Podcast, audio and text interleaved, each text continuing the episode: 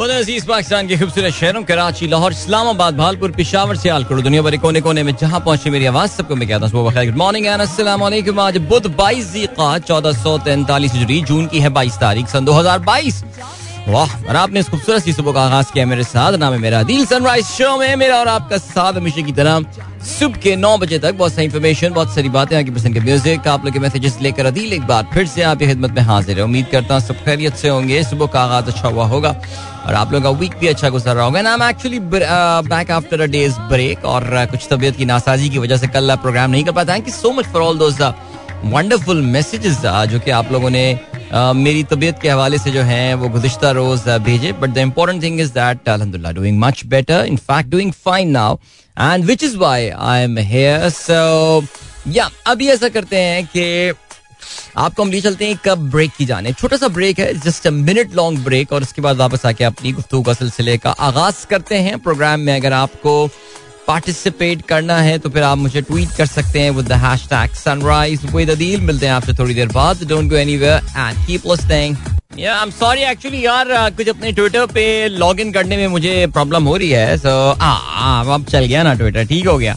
वैसे भी आपको पता है ट्विटर अपनी एग्जिस्टिंग फॉर्म में अब चंद दिनों का मेहमान रह गया है। बिकॉज आप लोग की नॉलेज में ये बात तो आई होगी कि जो ट्विटर इनकॉर्पोरेटेड का जो बोर्ड ऑफ डायरेक्टर्स है, जो बोर्ड है, उन्होंने इलॉन मस्क की जो ऑफर है उसको होल हार्टेडली यानी यूनानिमसली जो है वो उसको अप्रूव कर दिया है। और उनका कहना यह है कि बस सरकार अब जो है वो आप हमें अपनी आगोश में ले ही लीजिए। आप जानते हैं ये काफ़ी टर्बुलेंट सी डील हो गई थी और एक मौके पे तो ऐसा लग रहा था कि ये डील जो है ना ये शायद मुकम्मल तौर से शायद ये आगे बढ़ भी ना पाए और ये रास्ते में कहीं ना कहीं रुक जाए। लेकिन जो इम्पोर्टेंट थिंग है वो ये हुई है कि इट इज़ देयर और इट इज हैपनिंग और उनके बोर्ड ने जो है वो उसको अप्रूव कर दिया है। बल्कि कहते ये हैं कि अब से कुछ दिनों पहले इलॉन मस्क साहब ने पहली मीटिंग जो है वो भी चेयर कर ली है वहाँ के एम्प्लॉइज के साथ, जिसमें उन्होंने कुछ ऐसी बातें जो हैं वो की है,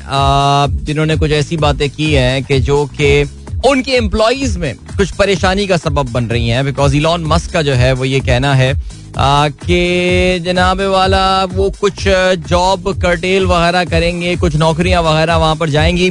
तो बहरहाल ये आगे मिलता है, उधर तफसील से मैं ये खबर आपके लिए शामिल करता हूँ। अभी मैं I am trying to find out the Twitter trend as well और हियर वी गो। देखते हैं जी कौन दोस्त हमारे साथ यहाँ पर मौजूद हैं इस वक्त। भाई बड़ा ज़बरदस्त मौसम जो है वो आजकल चल रहा है पाकिस्तान के मुख्तलिफ इलाकों में। कल तो मेरे ख्याल से इस्लामाबाद का मैंने ये सुना है कि बाकायदा वहाँ पे खुनकी थी रात में दर्जा हरारत। जिस वक्त मैं चेक कर रहा था और लोगों के ट्वीट से मुझे अंदाज़ा हो रहा था, बल्कि हमारे व्हाट्सएप ग्रुप में भी लिसनर्स के अंदाज़ा हो रहा था कि we have got a pretty cool weather there. काफ़ी खुनकी वहाँ पर हो रही है और लोगों के जो है वो कम अज़ कम जो हल्की वाली जो रज़ाइयाँ हैं वो एक बार फिर से निकल आई हैं वक्त से पहले। जून में आप लें जी नवंबर का मजा, क्या बात है जी, जबरदस्त। अभी गौर खान साहब ने वीडियो भेजी है पेशावर की और पेशावर में भी जो है वो इस वक्त रेनी मॉर्निंग है। So that is pretty cool. Alright, चलें जल्दी से लेट मी स्क्रॉल डाउन और लेट मी सी के which was the first message that was sent to us today. Faraz का मैसेज आया, he says get well soon. Okay, thank you. आपने कल ये ट्वीट किया था जो ऑफ कोर्स प्रोग्राम में मैं शामिल नहीं कर सकता। कहते हैं another big event coming to Qatar next year, expo 2023 Doha will be the second largest global event in Qatar says official. जबरदस्त यार, कतर भी जो है ना वो भी यूएई के बराबर अपने आप को पोजीशन करने में काफी हद तक कामयाब हो गया। And this world cup thing was extraordinary, no doubt about that, so well done to them. Okay, Tahseen Amjad sahab कहते हैं भाई आप ठीक हैं, we the whole family was worried. बहुत प्यार और prayers for you. Thank you so much यार, बहुत शुक्रिया। Alhamdulillah, I'm doing much better now. Yeah, yesterday was feeling pretty weak. जरा कुछ खाना वाना नहीं खाया था, जरा कुछ तो पेट की जरा असल में मुझे लग रहा है कि जो ओरिजिनेट हुई है प्रॉब्लम वो कुछ पेट से हुई है। और इतवार की सुबह नाश्ते में कोई चीज़ नुकसान कर गई है मुझे, ऐसा लग रहा है, जिसकी वजह से ये प्रॉब्लम हुई है। लेकिन बहरहाल जी अलहमदुलिल्लाह things are much better now. Tahseen Amjad कहते हैं 5.9 magnitude massive earthquake hit Islamabad, Peshawar and other cities. हाँ, आज ट्विटर पे ये ट्रेंड, इस वक्त इनफैक्ट नंबर 3 पे ये ट्रेंड चल रहा है जिसमें इस्लामाबाद और उसके गिरदोनवा में होने वाली जो कुछ सलसले के झटके महसूस हुए हैं उसके हवाले से लोग बात कर रहे हैं. सबा सारा कहती हैं good morning sir Adeel from beautiful Islamabad, make a plan to visit Islamabad and enjoy the weather. यार मसला ये है सबा सारा कि जितने अरसे में मैं प्लान बना के इस्लामाबाद विजिट करने के लिए पर तोलूंगा उतने अरसे में आपका मौसम जो है वहाँ का वो तब्दील हो जाएगा. और मसला यही है क्योंकि ये जो मॉनसून का करंट स्पेल है जो इस वक्त जो स्पेल आप लोग एंजॉय कर रहे हैं ये तो बस अब एक दिन का शायद और मेहमान रह गया है. और उसके बाद से बाय द टाइम आप लोग जो हैं वो वीकेंड पे पहुंचेंगे एक बार फिर से जो गर्मी की शिद्दत है उसमें इजाफा हो जाएगा. सो मैं अगर वीकेंड तक इस्लामाबाद आता भी हूँ तो कोई पहुँचने का फ़ायदा होने नहीं वाला. रहने देते हैं इसको. अरे वाह यार पेशावर तो it says 18 degree Celsius right now. कमाल हो गया यार, जबरदस्त सीन है. अच्छा लाहौर इस्लामाबाद ये वेदर विजिट बता रहा है, एक्चुअल सिचुएशन आपको पता था थोड़ी सी मुख्तलिफ ही होती है इससे. Islamabad it says 24 degree Celsius, actually not bad यार. सो या माशाल्लाह चलें जी, अच्छी बात चल रही है, एंजॉय करें यार वेदर अपना. कराची में जरा गर्मी हो गई है कल से, आप देखें ना मंडे. अब ये सवा कह रही है जो मुझे बुलावा दे रही है इस्लामाबाद का, देखिए कल थर्सडे को जो है वो 33, फिर फ्राइडे को 36 और इख्तिताम हफ्ता पे 39 डिग्री सेल्सियस जो है वो इस्लामाबाद में हो जाएगा. देखें वैसे अगले हफ्ते फिर कोई अच्छा मौसम की उम्मीद है. आगे बढ़ते हैं जी. क्या सीन है? जीशान बेग साहब कहते हैं doctor Lala Rukh Ijaz was invited by European academy of management as the mentor at the doctor colloquium on Institute's annual conference in Zurich. Only Pakistani academic chosen and invited to be a mentor to doctoral students. That is so cool, yaar. Zabardast. You guys can go and read about that. If it's pretty cool. All right. Then Fahim Ali Khan saab kehte hain, Assalamu alaikum, bro. In an interview, an ex-finance minister of PPP Salman Shah advised the government to immediately fix the dollar rate, otherwise inflation will continue to rise. Similarly, the action will also put up the break on the external debts which are increasing due to devaluation of the rupee. Is this the right strategy to reduce inflation in Pakistan? Please comment. Dr. Salman Shah People's Party के दौर में finance minister रह चुके हैं. मेरे लिए ये बड़ी हैरत की बात है. सलमान शाह साहब पिछली गवर्नमेंट में भी एडवाइज़र की हैसियत से मौजूद थे. जनरल मुशर्रफ के टाइम पे वो हुआ करते थे.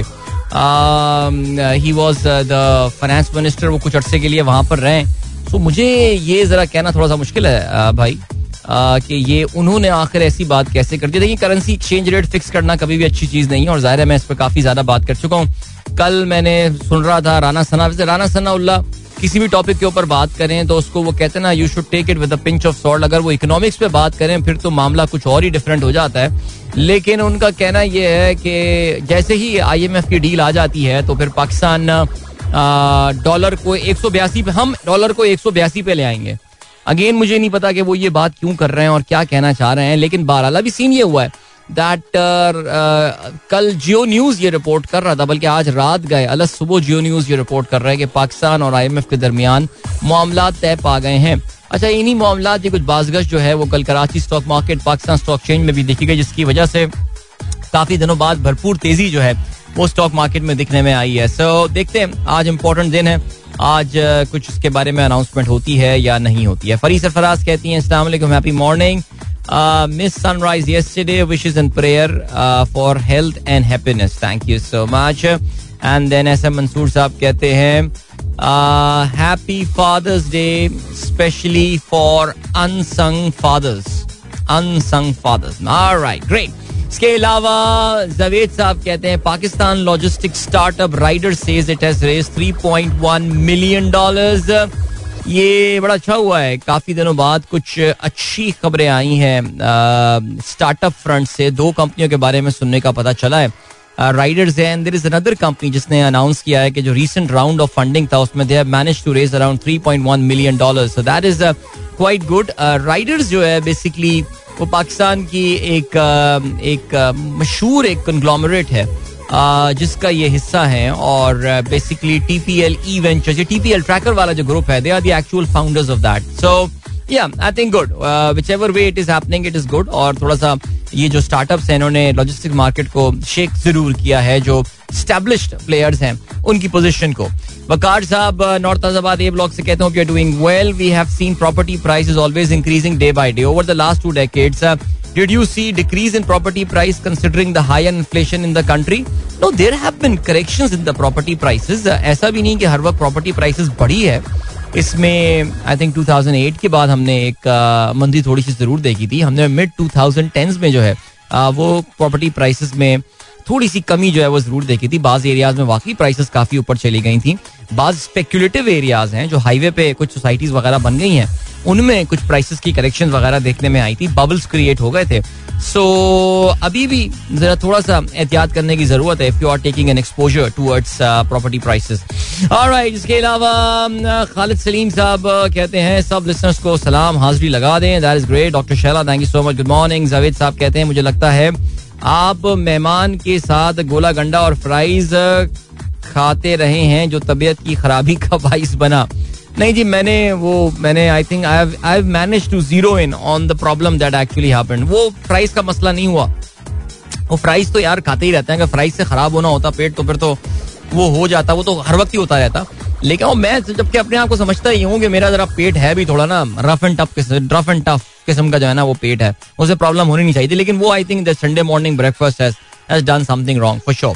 Alright, Asif Mansoor sahab yesterday sunset, ये I am pretty sure this is not Karachi नहीं लग रहा मुझे. आप अभी मोजाम्बिक में मौजूद हैं. हाँ, मेरा ख्याल से तस्वीर से तो ऐसा ही लग रहा है. And then Pir Zaheer sahab good morning sir. Adil, your listener Sami Haroon from Lahore called me. He's very talented, nice person as yours. That's great. Zabardast ji, Sami Haroon साहब ने पीर ज़हीर साहब को कॉल किया.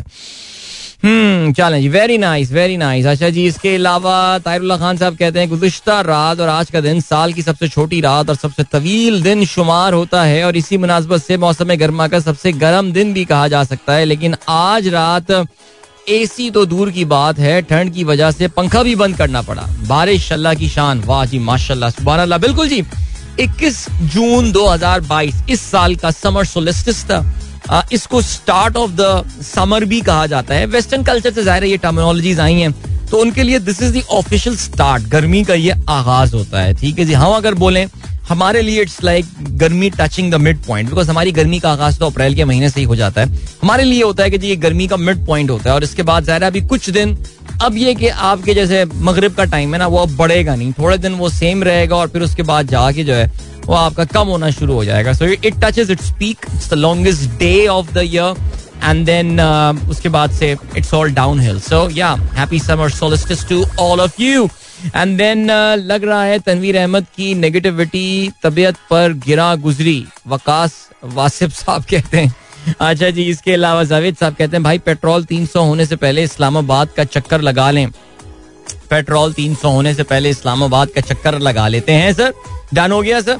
इसके अलावा मुबीन अजीज कहते हैं अस्सलाम वालेकुम अदील भाई, गवर्नमेंट कह रही है ऑयल प्राइसेस इंक्रीज का आईएमएफ से ताल्लुक नहीं है, सैलरीड पर्सन पर टैक्स रिविजिट करने का कहा था आईएमएफ ने, कोई अपडेट है क्या?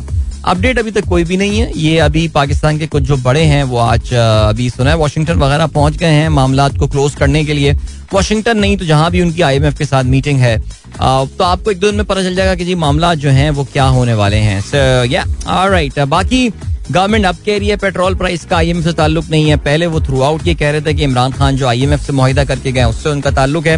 एक कंफ्यूजन है और एक चीज जो बड़ी ऑब्वियस अब नजर आ रही है वो ये दैट मिफ्ता इस्माइल इस वक्त is in a lot of stress. तो मैं बार बार ही बोल रहा हूँ लेकिन अब ऐसा लग रहा है कि ऑफिशियली जो खबरें भी आई हैं पिछली कैबिनेट मीटिंग से और कल जो वजीर आजम साहब खड़े हुए बातें कर रहे थे अबाउट मुल्क के मुश्किलात के बारे में, आप देखें कि मिफ्ता इस्माइल साहब को पीछे बिल्कुल खुड्डे लाइन कर दिया. तो मुझे लग ये रहा है कि आईएमएफ से डील होने के साथ ही इनको खैर बात कहा जा सकता है. यानी वो कहते हैं ना किसी को तो इसका जो पिछले 2.5-3 महीने में जो जिस बेहंगम अंदाज से इन्होंने मईशत चलाने की कोशिश की है, किसी ना किसी पे तो इसका मलबा डालना है. और मुझे लग रहा है कि मिफ्ता जो है वो स्केपगोट बनने वाले हैं.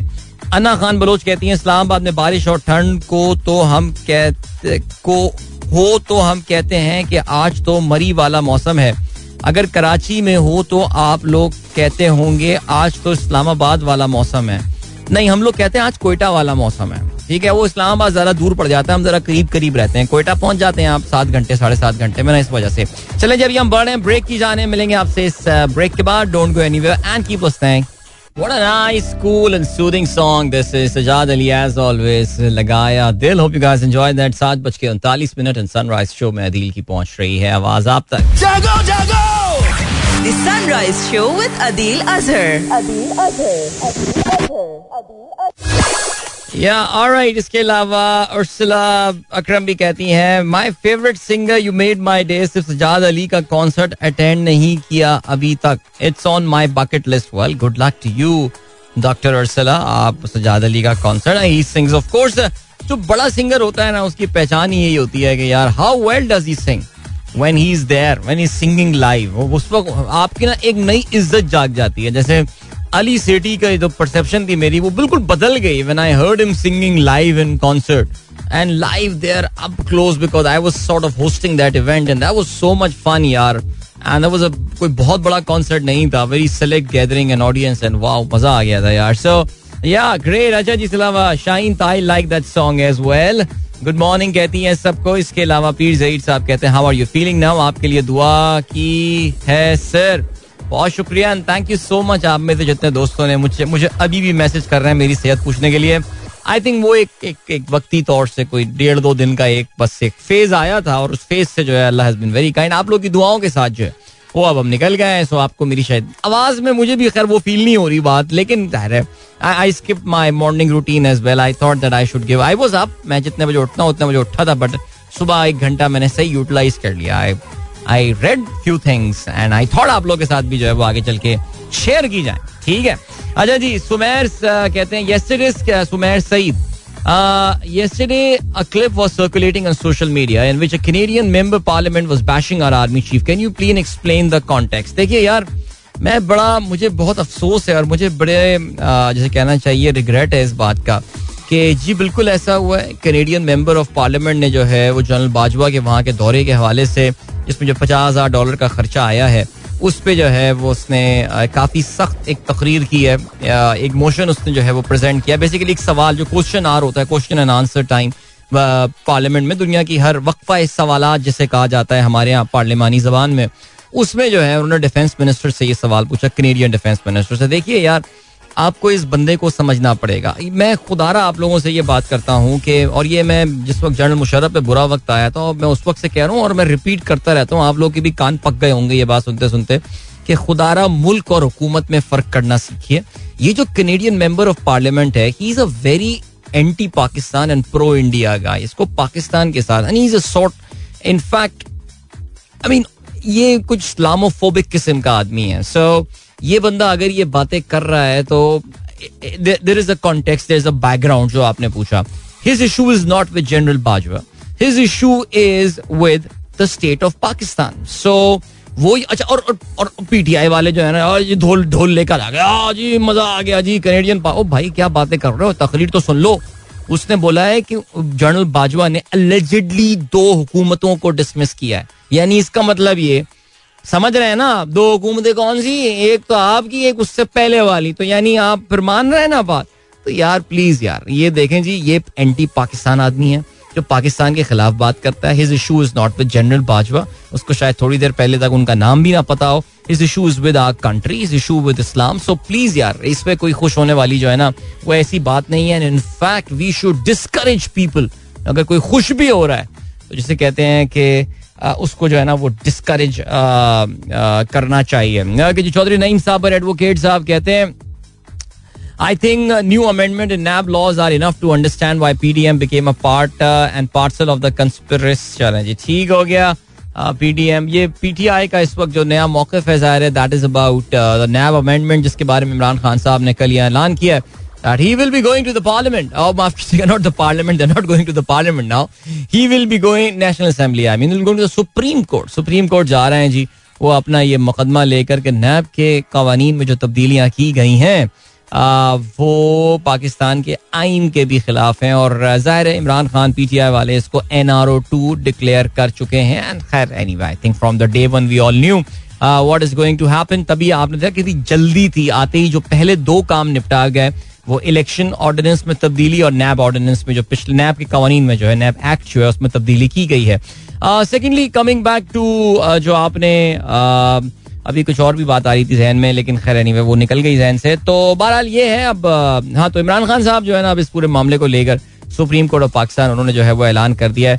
जो नून लीग के या पीडीएम की इस हुकूमत के जो वजीर कानून है वो तो कहते हैं जी हम तो वही कानून लेकर आए हैं जो कि पीटीआई लेकर आया था. पीटीआई यही तो अमेंडमेंट कर रही थी. अच्छा, मैं आपको ये बात तमाम अपने मैं नैब के इंटरनल सोर्सेज से आपको ये बात बता रहा हूँ बिकॉज यार we are one of the affectees of यानी we are one of the affectees of this change in this NAB के कानून में.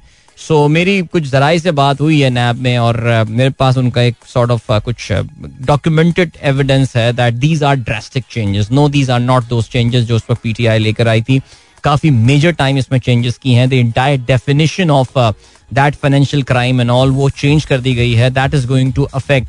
बाकी वो उन्होंने वो जो अपने वोटर बेस को, वो जो नून लीग का एक सर्टन वोटर बेस है उसको उन्होंने कहने को वो बातें कह दी जो उससे बड़े खुश हैं जी. वो कह रहे हैं जी यही तो बातें हैं. खैर निरंजन नून लीग में तो दिख रहा था हमारे एमक्यूएम पाकिस्तान के कुछ दोस्त जो है ना वो भी बल्ले बल्ले कर रहे थे कि यार ये तो इमरान खान वाले हैं. अब मेरा दिल तो चाह रहा था कि यार मैं वो डॉक्यूमेंट उनको फॉरवर्ड कर दूं, लेकिन मैं क्या फॉरवर्ड करता, मुझे किसी ने कॉन्फिडेंस में लेके भेजा हुआ है. सो खैर एनीवे चलें जी. और क्या सीन है वन मैन आर्मी. अच्छा, आपने आलिया रशीद का एक ट्वीट शेयर किया. अच्छा नहीं, ये बेसिकली मोहम्मद आसिफ साहब बात कर रहे हैं.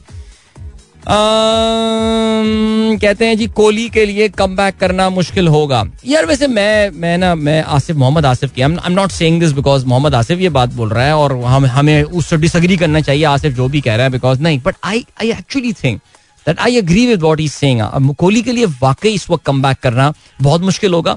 और कोहली का जो एक बड़ा सीरियस प्रॉब्लम मुझे ऐसा लग रहा है, I don't know, I may be wrong in that, Kohli ने भी शायद अपना माइंड बना लिया है. बिकॉज अगर कोहली वाकई इंटरेस्टेड है अपनी फॉर्म वापस लेने में, so this South African series would have been the best for him. कि यार वी नो कि ये वो साउथ अफ्रीकन टीम नहीं है जो कोई डेल स्टेन वाली हो, उस टाइप की टीम. तो ये अब खेलते नहीं है ना साउथ अफ्रीका में ए बी डिविलियर्स और वो वाले type of player. This would have been a good option for him अगर वो अपनी फॉर्म को रीगेन करना चाहता है. ना वो काउंटी में जाके खेलना चाह रहा है, ना मुझे इस पर कोई रांझी ट्रॉफी वगैरह, पता नहीं सीजन तो खैर उनका चल नहीं रहा अभी, डोमेस्टिक तो उनकी नहीं हो रही है, गर्मी है सीजन में होती नहीं है. तो कोहली खुद इंटरेस्टेड नहीं लग रहा in regaining his form. So that's all I can say now. I think उसका एक टाइम था वो गुजर गया. Making a comeback and at the age that he is in right now, it's gonna be very tough. All right. इसके अलावा Zeeshan bag साहब जी आपने खबर शेयर की है पाकिस्तान के लेजेंडरी बैट्समैन ज़हीर अब्बास साहब के हवाले से. कुछ दिनों से उनकी तबीयत की नासाजी के हवाले से खबरें पता चल रही थी, लेकिन yesterday he was shifted to ICU. गुर्दों का जो है ये आर्जे में मुब्तला है and he has been put on oxygen support. और इनके लिए हम दुआ गो हैं, अल्लाह ताला इनको सेहत अता फरमाए, आमीन सुम्मा आमीन. अली डार कहते हैं आज कल नींद पूरी नहीं हो रही. FBR conducting audit and on audit. अच्छा जी, अल्लाह बेहतर करे. आफ्ताब बड़ाइच और आमिर मुजफ्फर को सलाम, आपके साइलेंट फैन हैं, थैंक यू सो मच. इसके अलावा हमारे एक दोस्त ने आज पहली बार मैसेज किया. उन्होंने हैशटैग इस्तेमाल नहीं किया, लेकिन फिर भी उसके बावजूद मैं मैसेज उनका पढ़ लेता हूँ.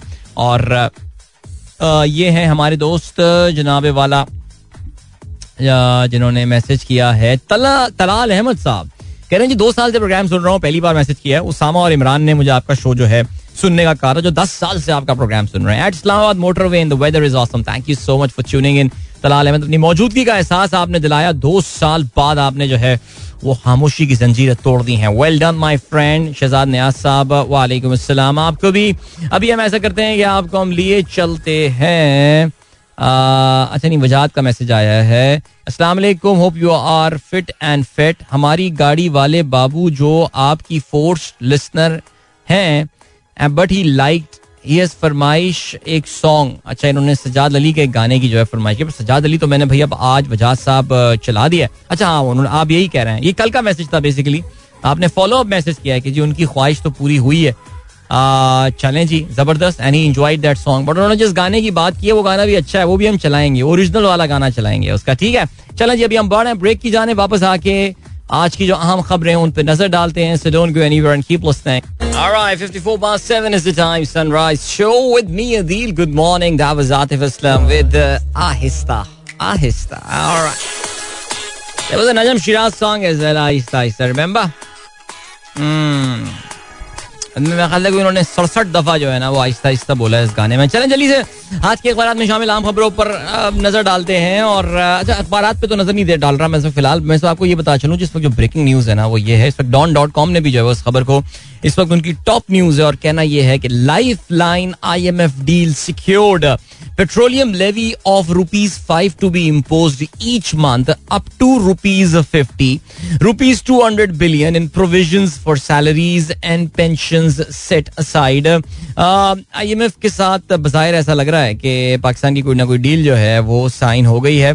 कहते हैं जी tax collection targets revise upward by $422 billion, firms to face poverty tax in various slabs as well. तो ऐसा लग रहा है कि IMF के साथ इस डील में टैक्सों की मजीद भरमार है. ये अंडरस्टैंडिंग जो इन दोनों के दरमियान, पाकिस्तान और IMF के दरमियान हुई है, that was done via video link between IMF staff mission and Pakistan economic team led by finance minister Miftah Ismail. अच्छा जी, इसके अलावा कहते हैं कि IMF मिशन जो है वो फाइनलाइज करेगा monetary target with state bank over the next couple of days and in the mean time share the draft of memorandum of economic and financial policy. ठीक हो गया, चलें जी.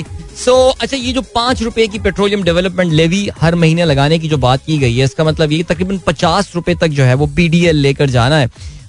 ये एक पेट्रोलियम की प्राइसेस के ऊपर एक एडिशनल टैक्स है जो कि अंटिल रिसेंटली वसूल किया जा रहा था, लेकिन कुछ चंद महीनों में जब पेट्रोल की कीमतों में इंटरनेशनली काफ़ी इजाफा हुआ तो हुकूमत ने ये लेना बंद कर दिया था.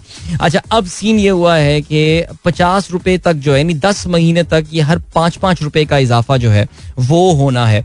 और उसमें जो इनके लिए इसका मतलब ये हुआ कि पेट्रोल की कीमतें अगर आने वाले दिनों में गिरती हैं, जो कि इवेंचुअली गिरेंगी, ऑलरेडी इसका जो है ना वो इम्पैक्ट हमें नजर आना शुरू हो गया है. पेट्रोल अपनी पीक जो अभी टच किया तो उससे तकरीबन 5% जो है वो प्राइसेस गिरी हैं. इसका पाकिस्तानियों को इमीडिएटली फायदा जो है वो नहीं मिल पाएगा अनफॉर्चुनेटली. सो बहरहाल चलें जी, but this is good news, life line for the economy. Yes, हमारे बटवों पे काफी भारी पड़ने वाली है ये डील, लेकिन फिर भी क्या करें, वो कहते हैं ना जी मरता क्या ना करता. Alright, then what have we got. Express लिखते हैं बिलावल भुट्टो ने कल लाड़काना में तकरीर की. कहते हैं जी इमरान खान और उनकी एहलिया को करप्शन का जवाब देना होगा. मैंने कल ट्वीट भी किया और बिलावल की तकरीर मैं सुन रहा था जो उन्होंने लाड़काना में की, और वो कोई एक पैरेलल यूनिवर्स में एक तकरीर की गई है सीरियसली स्पीकिंग. बट मेरा नहीं ख्याल दैट पीपल्स पार्टी के जो लिसनर्स कह रहा हूँ, जो वोटर्स हैं उन्हें कोई इससे जो है ना कोई खैर बहरहाल फर्क वगैरह जो है वो पड़ता है. एनीवे, आगे बढ़ते हैं जी. वजीर आजम साहब कहते हैं माशी बहाली के लिए मजीद मुश्किल फैसले करने पड़े तो करेंगे. ठीक हो गया जी. वजीर कानून का ये कहना है एहतसाब कानून में तरमीम करके नैब के अंधाधुन इख्तियारात को खत्म कर दिया गया है. अच्छा जी, इसके अलावा वफाकी काबीना ने सुकूक बॉन्ड जारी करने की मंजूरी दे दी है. ठीक है जी, तो इसका मतलब ये that Pakistan is returning to the international bonds market. और IMF से ये डील सिक्योर कर लेने के बाद हुकूमत को ये लगता है कि हुकूमत के पास ये अपॉर्चुनिटी आ गई है कि वो फंड रेज कर सकता है. दे आर इशूइंग सुकूक बॉन्ड, और उस सुकूक बॉन्ड के लिए जो है वो कुछ प्रोजेक्ट्स का जो है वो उनको आइडेंटिफाई किया गया है जिसको एज अ कोलैटरल इस्तेमाल करके ये सुकूक बॉन्ड इशू किए जाएंगे. मरियम क्या कहती हैं, इमरान खान ने चेयरमैन नैब की वीडियो से नैब को ब्लैकमेल किया. यार कल मैं ऑनेस्टली कल ट्विटर पे ये खबर पढ़ा था, मैं समझा कि ये कोई सरकास्टिक न्यूज़ है. वो जो बाज होती है ना शुगल हस्ती हंसी मजाक वाले जो ट्विटर अकाउंट्स होते हैं, बट ये वाकई कह रही हैं कि जी चेयरमैन नैब की वीडियो से नैब को जो है ना ब्लैकमेल किया. वैसे मरियम की बड़ी सियासत जो है ये वीडियो ऑडियो विजुअल्स के इर्द गिर्द घूमती है. इमरान खान का नैब तरमीमी बिल को सुप्रीम कोर्ट में चैलेंज करने का ऐलान. ओके, इसके अलावा कौमी सलामती कमेटी का इन कैमरा इजलास आज तलब कर लिया गया है. अच्छा जी, हो सकता है कि इस इन कैमरा इजलास में जो है वो बात की जाए TTP तहरीक तालिबान पाकिस्तान के दरमियान और अस्करी जो लोग हैं उनके दरमियान जो मामलात चल रहे हैं आजकल, उनके जो अग्रीमेंट्स एंड ऑल, उस पर हो सकता है सियासतदानों को जो है वो एतमाद में लिया जाएगा. ओके जी, पाकिस्तान के तमाम मसाइल का हर चीन के साथ मजबूत राब्तों से जुड़ा है, आसिफ अली जरदारी का ये कहना है. ठीक है, उस्मान बुज़दार के भाइयों की गिरफ्तारी के लिए एंटी करप्शन के छापे. ऑलराइट, इसके अलावा पंजाब के जिमनी इलेक्शन में लीगी उम्मीदवारों की फतह की यकीन दहानी कराई जा रही है, ये कहना है शाह महमूद कुरैशी का. Okay, and then we have got Bharat और बांग्लादेश में तूफानी बारिशें, 100 से ज्यादा अफराद हलाक हुए हैं. परसों हमने प्रोग्राम में इसके हवाले से बात की थी. इसके अलावा इसराइली पार्लियामेंट तहरील 3 बरस में 5वीं मरतबा आम इंतखाबात का ऐलान किया गया है. नफ्ताली बैनेट जो है वजीर आजम की हैसियत से वो और उनके जो एलाइज हैं उन्होंने डिसाइड ये किया है जॉइंटली कि जी Yair Lapid who is the foreign minister, उन्होंने डिसाइड यही किया है कि जी अब ये हुकूमत फर्दर नहीं चल सकती बिकॉज कुछ अरे इंजीनियर बाबू करने दो आरजे को काम यार. Anyway, welcome back guys. एक बार फिर से आपको खुशामदीद कहते हैं. This is the Sunrise Show with me Adil Azhar and good morning. इन दोस्तों ने प्रोग्राम अभी tune in किया है. All right, क्या सीन है जी? भाई सबसे पहले तो बात करते हैं श्रीलंका वर्सेस ऑस्ट्रेलिया सीरीज के हवाले से. What a remarkable win for Sri Lanka. और इस सीरीज का जब पहला ओडीआई मैच हुआ था तो फिर ऐसा लग नहीं रहा था कि श्रीलंका जो है वो कोई मूड में लग रहा है इस सीरीज को जीतने के. लेकिन उसके बाद यगे बाद दीगरे 3 मैचेस में कामयाबी हासिल की श्रीलंका ने और 5 मैचेस की इस ओडीआई सीरीज को 4थे मैच में ही अपने नाम कर लिया.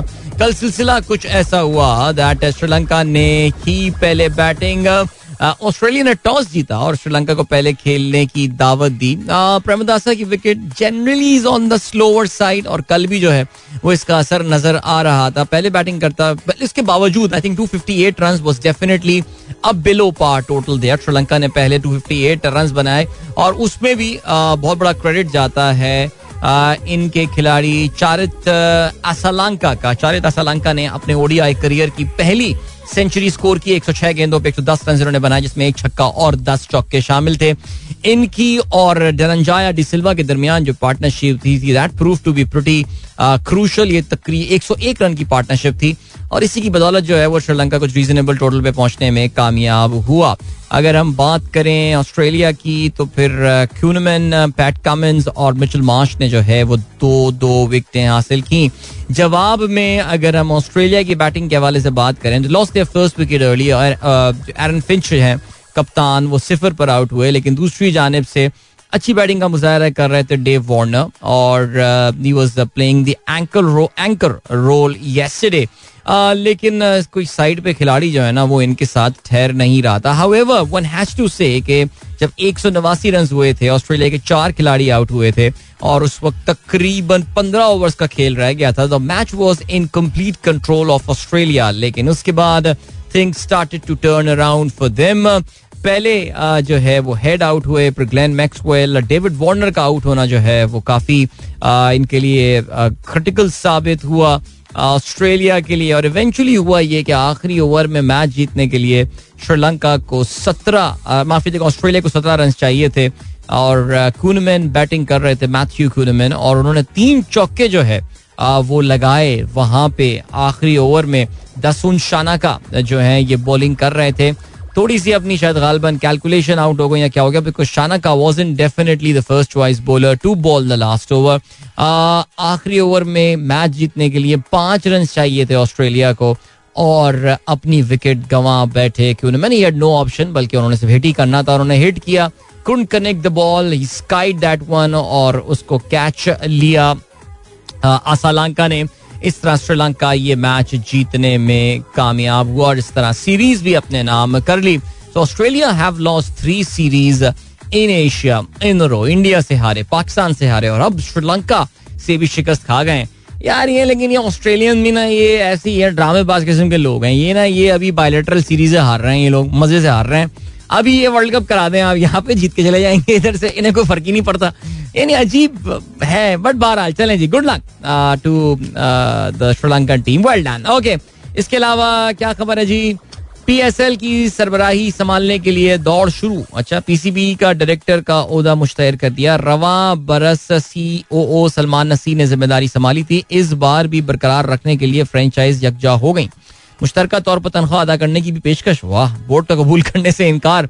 इश्तिहार में तालीमी काबिलियत सिर्फ ग्रेजुएट दरकार, सलमान का ही तकर्रुर मुतवक्को, जराए का ये कहना है. क्या बात है यार. और यार ये तो I know all this people. एक आम शख्सियत फैसल मिर्जा को ओहदे पर फाइज देखने की ख्वाहा. बाज ने उस्मान वाला का नाम तजवीज़ किया. बेशतर की राय है कि इतनी बड़ी पोस्ट संभालने की काबिलियत नहीं रखती. यार ये क्या है ये? अब इस तरह की बातें क्या डिस्कस कर रहे हैं मीडिया पे ये. लेकिन खैर चलें जी, सलमान नसीर ने अच्छा मैनेज किया था. Salman Naseer by the way was the legal head, वो वकील हैं ये. आई थिंक ये लम्स में पढ़ाते भी थे ये लॉ वगैरह, अब पढ़ाते हैं, अभी पढ़ाते थे, मुझे पता नहीं है ये. और बड़ी अच्छी जब भी इनसे मुलाकात हुई है, is a very nice refined gentleman. और फिर उसके बाद और इनकी बड़ी अच्छी बात जो है सलमान की वो ये है कि उन्हें कोई फर्क नहीं पड़ता कि कौन चेयरमैन आ रहा है, क्या आ रहा है. I mean he was working pretty well with Najam Sethi, फिर उसके बाद एहसान मानी एंड वसीम खान आए and now Ramiz Raja as well. So he is going along pretty fine. इस वक्त वो चीफ ऑपरेटिंग ऑफिसर हैं पाकिस्तान क्रिकेट बोर्ड के, और इन्होंने PSL के भी वो एग्जीक्यूटिव जो डायरेक्टर थे वो थे. और ठीक हो गया, अभी भी लग यही रहा है कि इनको ये पोजीशन मिल जाएगी बकौल एक अखबार के. सो लेट्स सी क्या होता है. आगे बढ़ते हैं. क्या खबर है जी? चेयरमैन ने मुलाकात में बाबर आजम का हौसला बढ़ा दिया, कप्तान को मुस्बत और जारियाना क्रिकेट जारी रखने की हिदायत कर दी, स्क्वाड पर जो है वो बात की गई. चलें जी, बहुत अच्छी बात है. क्रिकेट में भारत जो चाहेगा वही हो जाएगा, शाहिद खान आफरीदी. यार ये देखते हैं हमारा प्रोग्राम, ये हमारे प्रोग्राम में, ये मेरा सवाल था लाला को, ठीक है. ये एक्सप्रेस वाले देखते हैं हमारा वाला प्रोग्राम, ठीक है, अच्छी बात है यार. और क्या सीन है, और ये सीन है. चले यहाँ पर रुकते हैं जरा यार, शान मसूद की बात करते हैं यार. शान मसूद ने फिर कल अपनी काउंटी को जितवा दिया. वो बंदा छाया हुआ है यार. शान ने जो इनके यहाँ काउंटी में जो T20 इनका चल रहा है सिलसिला, इसमें he has been scoring, I think, इसको कुछ 450 के करीब जो है वो रन बना लिए हैं. और 5-6 निस सेंचुरियां शान ने जो है, मतलब लगातार 5 निस सेंचुरियां कुछ कर रहा है बंदा, बहुत जबरदस्त बैटिंग कर रहा है. लेकिन जाहिर है नजर करम जो है पाकिस्तानी सेलेक्टर्स की उन पर पड़ नहीं रही. लेकिन ख्याल यही है कि श्रीलंका का दौरे के लिए ऐलान जो टीम का किया जाएगा आइंदा 1-2 दिन में, उसमें शान का नाम जो है वो शामिल हो सकता है. Because apparently the selectors are under a lot of pressure to including him in the side. I mean pressure for all the good reasons, because he has been performing for Pakistan. So या let's see, good luck to him. Okay, और कोई खबर हमारे पास जरा देख लेते हैं. हम कुछ मिस तो नहीं कर रहे हैं. ज़हीर अब्बास साहब का जो हमने जिक्र कर दिया था पहले जी, उनके लिए बहुत दुआएं. अस्पताल में वो एडमिटेड हैं इन ICU इन UK, और इस वक्त वेंटिलेटर पर हैं अपेरेंटली. और दुआएं उनके लिए, अल्लाह ताला उनके हक में आसानियाँ पैदा करे, आमीन. ओके एंड या ठीक है, चलें जी, ये हो गई बात. And then we have got international sports में कुछ देख लेते हैं. Inter Milan agree loan deal for Chelsea's Lukaku. यार ये लुकाकू का भी ना वो गेम समझ में नहीं आ रही. ये बंदा भी जो है ना वो सेट नहीं हो पा रहा है. ये इंटर चेल्सी, फिर इंटर मिलान, फिर चेल्सी, दोबारा इंटर मिलान. सो वो मैं सुबह ट्विटर पे एक मीम देख रहा था. वो जो एक छोटा बच्चा होता है ना, वो कभी किसी की गोद में जाता है, फिर कहता नहीं मुझे उसी गोद में जाना है, उसी गोद में जाए तो कहता नहीं मुझे पिछले वाले की गोद में जाना है. कुछ वही वाला सीन जो है ना वो लुकाकू का हो रहा है. लेकिन वो रोमेलो लुकाकू सेट नहीं हो पाया यार चेल्सी में इस बार. वो बात ही नहीं थी उसमें. बट बहरहाल lots of signings taking place in the premiere league. और one very interesting stories about Christian Eriksen, Denmark के मिडफील्डर. सुनने में आ रहा है जी फ्री एजेंट है वो अभी, और Manchester United is interested in signing him. अगर आपको याद हो, क्रिश्चियन एरिक्सन यूरो में ही कोलैप्स्ड ड्यूरिंग द मैच, जब डेनमार्क मैच खेल रहा था, और बड़े खुशकिस्मत थे कि वो बचने में कामयाब हुए. फिर दोबारा उन्होंने कमबैक किया फुटबॉल में. एंड नाउ ब्रेंटफोर्ड के लिए भी खेल रहे थे शायद, मेरे ख्याल से I think he played few matches for them, और या ब्रेंटफोर्ड. और उसके अलावा अब मैनचेस्टर यूनाइटेड जो है वो इंटरेस्टेड है उनको साइन करने में. So yeah not a bad deal actually. Mean still I think he still has it. Okay, Arsenal ने भी जो है वो पोर्टो के खिलाड़ी 34.2 मिलियन पाउंड्स की डील है. His name is Fabio Vieira, और ये उन्होंने प्लेयर्स साइन किए हैं. आर्सेनल इस बार मार्केट में काफ़ी एक्टिव लग रहा है. गैब्रियल जीसस का भी सुनने में आ रहा है, एंड उसके अलावा Raphinha from Leeds United. So well different, nice to see Arsenal being active as well for the summer signings and all. चलें अभी ले चलते हैं आपको ब्रेक की जाने, मिलेंगे इस ब्रेक के बाद. Don't go anywhere and keep listening.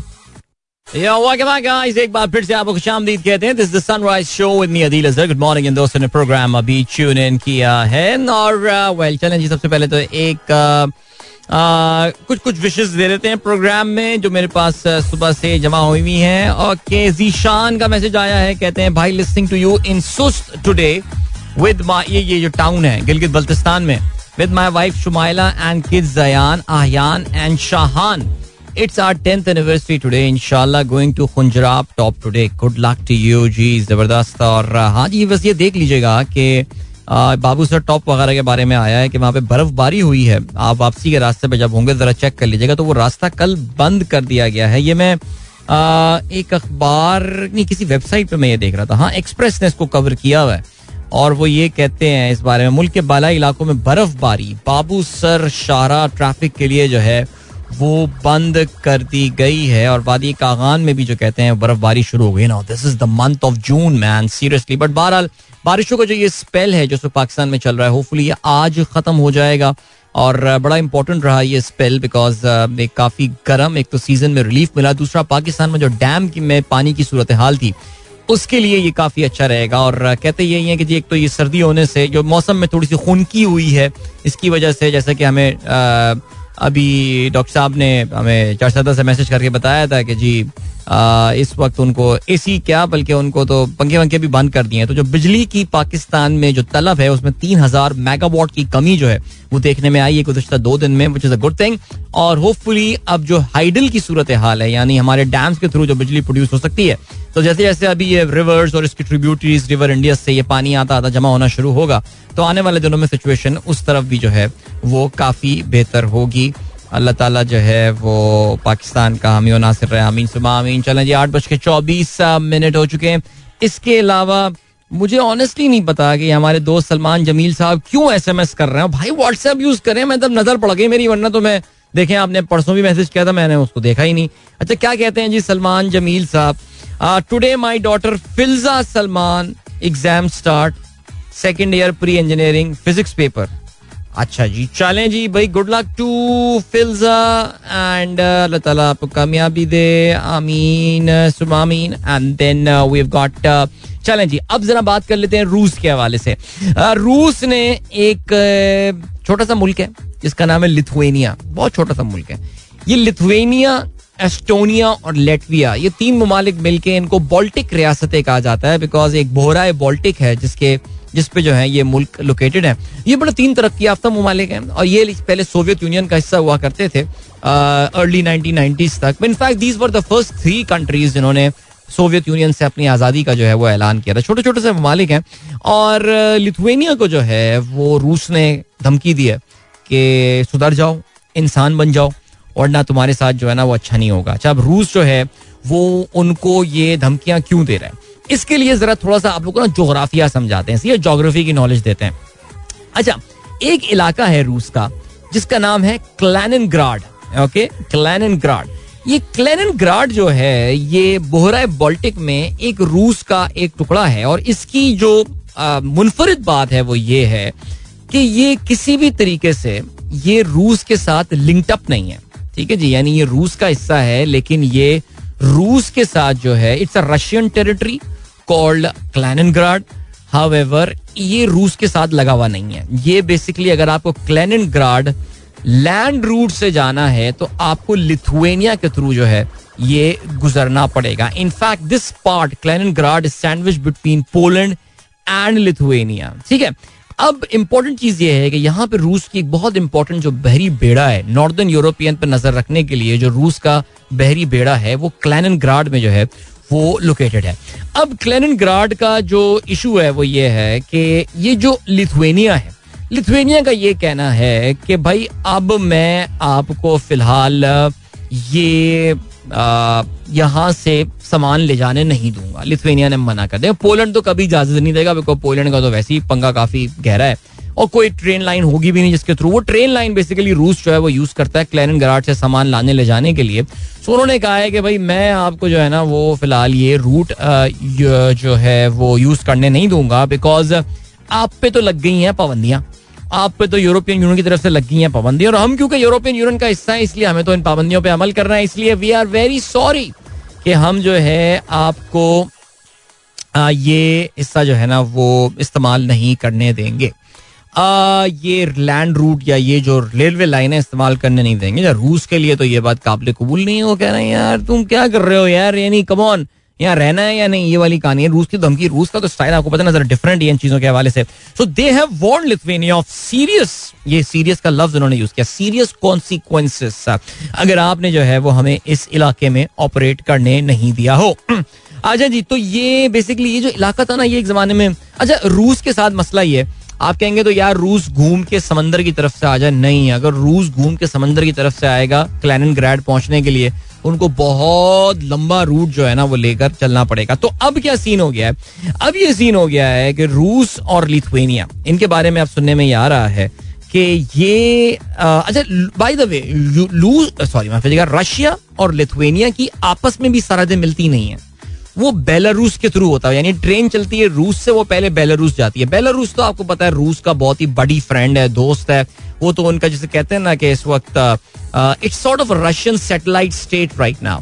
वहां से ट्रेन रूस से चलती है, बेलारूस जाती है, अब वो ट्रेन आके लिथुआनिया की बॉर्डर पर रुक जाएगी. It can not go to Kaliningrad, और वो इसलिए नहीं जा सकती क्योंकि लिथुआनिया ने अब मना कर दिया. तो अब देखते हैं कि कहीं अब ये ना, ये परेशानी की बात है कि कहीं ऐसा तो नहीं है कि अपनी इस बात को मनवाने के लिए रूस जो है वो लिथुआनिया के साथ भी छेड़छाड़ करना शुरू कर दे, और वो अगर उनके साथ छेड़छाड़ करनी शुरू कर दी तो फिर जाहिर है ये जरा थोड़ा सा मामला जो है ना ये काफ़ी मुश्किल हो जाएगा. यूरोपियन यूनियन जो है उन्होंने पूरा सपोर्ट किया लिथुआनिया को इनके इस पूरे मामले के हवाले से, लेकिन लेट्स सी आगे चीज़ें जो हैं वो किस तरफ जाती हैं. ठीक है, चलें जी, ये हो गई बात ज़रा रूस के हवाले से. बाय द वे यार, आप देख रहे हैं आजकल रूबल रशियन करेंसी है, क्या जा रही है आजकल जबरदस्त, अपने कई सालों के जो है ना, in fact this year the Russian rouble has been the strongest currency in the world, दुनिया की मजबूत तरीन करेंसी जो है वो ये साबित हो रही है. आई मीन अजीब व गरीब सूरत हाल है, बिकॉज अगर आपको याद हो तो ये जो क्या नाम था इसका, अमरीकी सदर जो बाइडन ने कहा था we are going to turn your currency into rubble, rouble को उसने कहा था कि हम रबल में कन्वर्ट कर देंगे. लेकिन रबल में क्या कन्वर्ट करेंगे ये तो मैं आपको फॉर एग्जांपल मैं आपको ना ये मैं जरा कन्वर्जन इसकी करके दिखाता हूँ आपको कि ये जंग के दौरान और जंग के बाद जो है सिचुएशन हुई क्या है. तो हुआ ये था that at one point in time ये जो करेंसी थी इनकी, ये तकरीबन कोई 150 रूबल टू अ डॉलर के करीब जो है ना, तकरीबन 137-138 डॉलर, हाँ 138.75 9 मार्च को ये करेंसी पहुंच गई थी 138 तकरीबन 139 rouble to a dollar. And right now it stands at 53.85 to a dollar. Very interesting. इन तमाम तर जो है वो पाबंदियों के बावजूद the Russian currency is getting stronger. Now this itself is a challenge. Central banks के लिए बहुत ज़्यादा मजबूत होती हुई करेंसी जो है वो भी अच्छी खबर नहीं होती है, लेकिन बहरहाल इसके हवाले से कभी आगे चल के बात करेंगे. Always very refreshing to hear Dina Sani's voice. और ये गाना, ये गीत बहुत ही खूबसूरत. Hope you guys enjoy that. So did I. Emo like that. कहती है बेहतरीन लाजवाब song. What a refreshing voice. Thank you. And then we've got all right, Dr. Nosheen liked that song too, Asya Arshad, and then we have got all right, Imad liked that song. Imad, thank you so much. Okay, अभी ये scene है that we have got अच्छा जी, आप लोगों के कुछ messages भी आए हुए हैं और कुछ दोस्त मुझसे बोल रहे हैं यार ट्विटर ट्रेंड्स पूरे पढ़ दिया करें. ओ भाई, क्या बातें कर रहे हैं, आजकल तो सिचुएशन ऐसी गंभीर हुई हुई है, क्यों फंसवाएंगे मुझको. एंड देन खुर्रम कहते हैं अदील भाई, what is the Sri Lanka series win, what's the impact on the point table for Pakistan Australia in the ranking. अच्छा, इस पर मैं भी आता हूँ. नज़ीर बेवानी साहब, थैंक यू. हमारे दोस्त नासिर हुसैन साहब दुबई में प्रोग्राम सुन रहे हैं, थैंक यू सो मच आपको भी. इसके अलावा उमेर बाबर कहते हैं बस ₹5 एवरी मंथ, इस पर भी हम पाकिस्तानियों ने सुकून का सांस लिया होगा, जो इजाफा हो चुका है उसके आगे ये कुछ नहीं है, सोचें यार. अच्छा जी, इसके अलावा शाहीन ताहिर ने गाड़ी चलाते हुए वीडियो बनाई है, लाहौर में पानी खड़ा हुआ है यार, हमजा शहबाज के होते हुए लाहौर में पानी कैसे खड़ा हो गया यहाँ पे यार. ये खैर बहरहाल हमने अपोलोजाइज भी किया है कि आप वीडियो बना रही हैं गाड़ी चलाते हुए, लेकिन कह रही हैं कि खुदा की कसम गाड़ी की स्पीड बहुत कम थी. चले मान लिया मैंने आपकी बात, लेकिन फिर भी एहतियात किया करें जी. एंड देन हाँ जी, खुरम कहते हैं कि जी वर्ल्ड कप रैंकिंग में जो है, देखिए सॉरी वर्ल्ड रैंकिंग में क्या असर पड़ेगा इस सीरीज का. हमें पास 1 मिनट है just to talk about that. देखिए आपको पता ना इस वक्त ओडीआई में हम 2 तरह की जो है ना वो रैंकिंग्स फॉलो कर रहे हैं. एक तो ये कि जी जो आईसीसी ओडीआई रैंकिंग्स होती हैं उसमें तो ऑस्ट्रेलिया की इन शिकस्तों का जो फायदा पाकिस्तान को हुआ है वो ये कि वक्ती तौर से Pakistan has move to number 3 position now. ठीक है जी, इंडिया नंबर 4 पे और ऑस्ट्रेलिया नंबर 5 पे जो है वो इस वक्त आ गया है. और श्रीलंका ने तो जाहिर है अपने साथ वैसे ही जो है ना वो बड़ा अच्छा काम कर लिया है इसमें.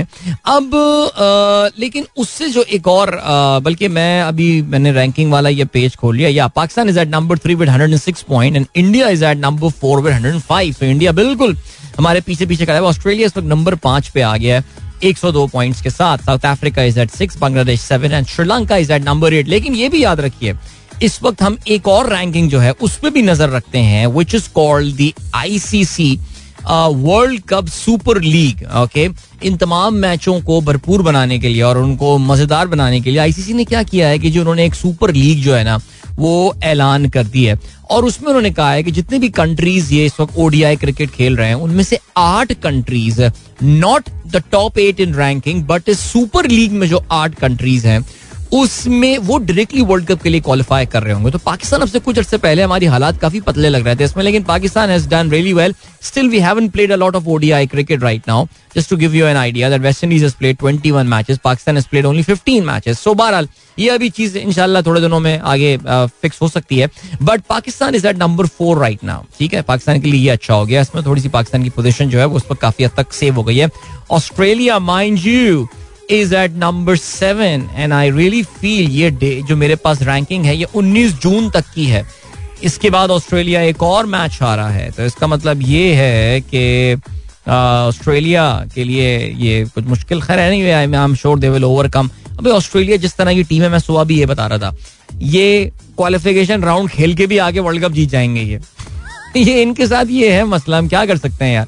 Sri Lanka by the way is number 9, New Zealand is number 10, लेकिन न्यूजीलैंड ने सिर्फ 6 ओडीआईस खेले हैं. Just imagine, West Indies has played 21 ODIs and New Zealand has played only 6 ODIs.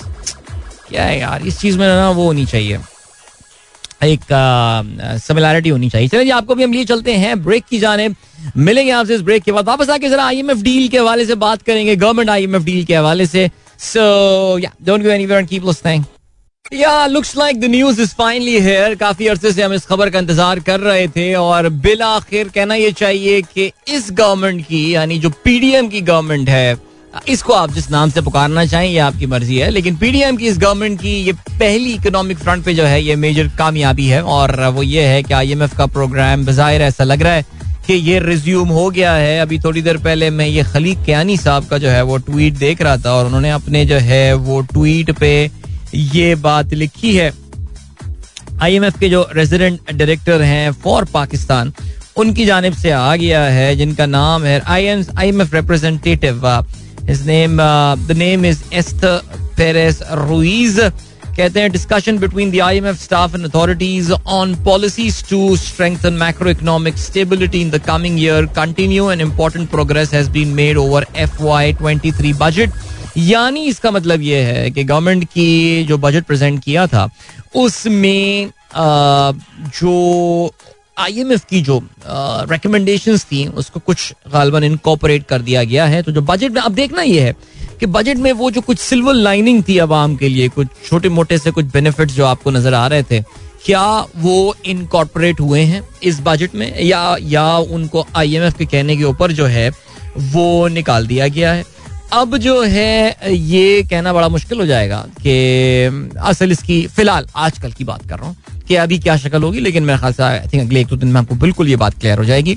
I know for sure State bank की टीम के लोग, गवर्नमेंट ऑफ पाकिस्तान, ये कल सुना मिफ्ता इस्माइल साहब की लेट नाइट इनकी जो है ना वो वीडियो कॉन्फ्रेंसिंग हुई है जिसमें ये बात अग्री हो गई है कि ठीक है जी, IMF done, agreement done, we will be sending you the tranche. अब स्टेट बैंक की टीम के साथ बैठकर ये सीधा सीधा जो नुकात हैं मॉनेटरी पॉलिसी के हवाले से, रिजर्व्स की पोजीशन के हवाले से, और जो बड़े इंपॉर्टेंट फैक्टर्स होते हैं जो कि आईएमएफ देख रहा होता है, उसके साथ भी मामला जो है वो डॉक्यूमेंट हो जाएंगे, वो तय हो जाएंगे. और फिर उसके बाद उम्मीद यही है कि पाकिस्तान को शायद अगले हफ्ते तक ये ट्रेंच जो है ये रिलीज की जा सकती है. पाकिस्तान के लिए ये बड़ी अच्छी खबर है, that's a very good news. इसके साथ हमने जो है वो मैं मैक्रो इकोनॉमी की बात कर रहा हूँ, मैं फिर वही बात करता हूँ कि आवाम के लिए ज़ाहिर है अब हम IMF के पास गए हैं तो फिर अब IMF की बातें तो हमें माननी पड़ेंगी. हम बहुत दफ़ा इस चीज़ के हवाले से बात कर चुके हैं, IMF हमसे क्या चाहता है, क्या डिमांड करता है, गलतियां हमारी हैं या गलती IMF की है, वो जालिम है, जाबिर है, कौन है आखिर, या जुल्म हमने अपने ऊपर खुद किया है over the past many decades. वो काफ़ी दफ़ा प्रोग्राम में जिक्र हो चुका है. अब जो दूसरी बात आती है वो ये आती है कि अगर हम ओवरऑल पाकिस्तान की इकोनॉमी के हवाले से बात करें, this was necessary, this was important, ये काम नहीं होता then the default would have looked imminent. जिस तेजी के साथ पाकिस्तान के ज़रिए मुबादला के ज़खायर जो हैं वो डिप्लीट हो रहे हैं. अब उम्मीद ये है कल जो हुकूमत पाकिस्तान ने ये ऐलान किया है, कुछ जो खबरें आई हैं वो ये आई हैं कि कुछ गवर्नमेंट ऑफ पाकिस्तान का IMF की ट्रैंच मिलने के बाद देखिए इसके कुछ बेनिफिट्स होने वाले हैं. एक तो ये होगा कि पाकिस्तान के जो बहुत सारे दोस्त ममालिक हैं जो कि अभी तक पाकिस्तान को की मदद करने से पीछे हट रहे थे और कह रहे थे कि जाके ज़रा IMF के साथ आप अग्रीमेंट कर लें, बातचीत कर लें, उसके बाद हमारे पास आइएगा. हो सकता है वो कुछ दोस्त एक्टिवेट हो जाएं, सो हो सकता है आपके लिए कुछ वहाँ से $500 बिलियन की कुछ अच्छी खबरें जो हैं उनकी तरफ से भी मिल सकती हैं. Point number one. Point number two जो है वो ये है कि पाकिस्तान एक बार फिर से बैरूनी मार्केट में जाके बॉन्ड्स जो है वो इशू कर सकता है, सुकूक अपने जो है वो इशू कर सकता है, जो इस्लामिक बॉन्ड होता है, जिसके हवाले से कल ये खबर भी आई है कि कुछ पाकिस्तान के ऐसे असासे या एसिड जो हैं वो आइडेंटिफाई किए हैं जिसके तहत पाकिस्तान अपने बॉन्ड्स को जो है वो रेस कर रहा होगा या अपने सुकूक जो है उसके थ्रू पैसे पाकिस्तान इंटरनेशनल मार्केट से उठा रहा होगा. अच्छा, मैं आपको ये बता चलूँ कि अब मीडिया पे रोना धोना शुरू हो जाएगा, हाय अल्लाह मर गई, बर्बाद हो गई, हमारे जो असासे हैं वो एक बार फिर से हमने जो है वो गिरवी रखवा दी और ये हो गया. ये होना है अभी मीडिया पे. मुझे याद है लास्ट टाइम जब ये हुआ था PTI गवर्नमेंट में तो गरीदा फारूकी ने बड़ा इस पर शोर किया था और वो बड़ी बातें हुई थी, लेकिन खैर नहीं, वे आप तो नहीं करेंगी शोर इतना, लेकिन बाकी लोग करेंगे इस चीज़ के हवाले से कि असासे गिरवी रखवा दिए, मुर्के मोटरवे गिरवी रखवा दी, ये कर दिया, फलाना डैम, धमाका डैम और ये सारी बातें. लेकिन ऐसा कुछ नहीं होता. आई थिंक हम काफ़ी दफ़ा बात कर चुके हैं. जब ये खबरें आना शुरू होंगी मीडिया पे तो फिर हम अपना डिस्कशन एक बार फिर से एक्टिवेट कर देंगे. So overall this is good news. Hopefully ये पाकिस्तान रुपी के ऊपर जो इस वक्त प्रेशर है और वो जो एक डाउनवर्ड स्पाइरल में गया हुआ है, वो जो इस वक्त बुरी तरह नीचे गिर रहा है, उसको वो रोक देगा.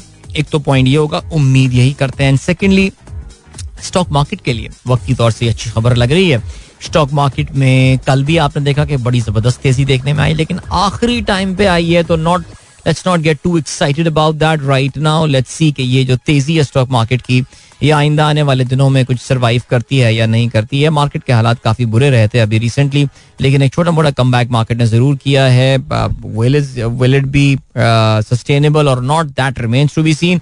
लेकिन खैर चलें जी, अभी तो फिलहाल यही बात है कि IMF की तरफ से बज़ाहिर ये लग रहा है कि मामला तय पा गए हैं. That is good news for Pakistan. ठीक हो गया जी, इकोनॉमी के हवाले से मुल्क का सोचें. ठीक है, इसके अलावा हमारे पास जो है वो ट्वीट आया है हमारे दोस्त जाहिद खान साहब का, और जाहिद खान साहब कहते हैं, भाई एक नॉन पॉलिटिकल फैक्ट शेयर करना चाह रहा था. On Sunday My father-in-law, Dr. Humayun Huma, got heart attack and he was rushed to Peshawar Institute of Cardiology, which was unbelievably managed, clean more than any private hospital, and he was treated very well by Peshawar Institute of Cardiology. Okay. कहते हैं, 2 stents were injected in his arteries and all through Sehat Insaf card, not a single rupee expense. Challenge, that is very interesting. और ये अगर अभी भी लोगों की मदद कर रहा है तो फिर तो बहुत अच्छी बात है. अभी तो हमें पता है कि ज़ाहिर है जो गवर्नमेंट नहीं आई है वो इतनी ज़्यादा एंथुजियास्टिक इस चीज़ के हवाले से नहीं है, लेकिन फिर भी चलें जी, अल्लाह मालिक है, देखते हैं, लेट्स सी व्हाट हैपेंस. ठीक हो गया जी, तो 8:58 हो चुके हैं and it's about time that I take your leave. देख लें जी कोई मैसेज अगर आखिर में रह गया हो. तसव्वुर नकवी साहब ने तस्वीर शेयर की है, हूपर वैली से गुड मॉर्निंग. भूपर वैली. ओके, मैंने पहली बार इसका नाम सुना है, but that looks pretty, the name is pretty interesting. And जो आपने मंजर भेजा है वो तो और भी खूबसूरत लग रहा है. क्या बात है, काफी सारे लोग छुट्टियों पे निकले हुए हैं. अभी हमने सुबह सोच से हमारे पास एक मैसेज आया था, तसव्वुर साहब भी जो है वो छुट्टियों पे निकले हुए हैं. That is very nice. चलें जी, इंशाल्लाह मेरी आप लोगों से मुलाकात अब कल सुबह एक बार फिर होगी. अपना बहुत बहुत ख्याल रखिएगा, इंशाल्लाह तब मिलते हैं. Till then, good bye, God bless, अल्लाह हाफिज एंड पाकिस्तान जिंदाबाद.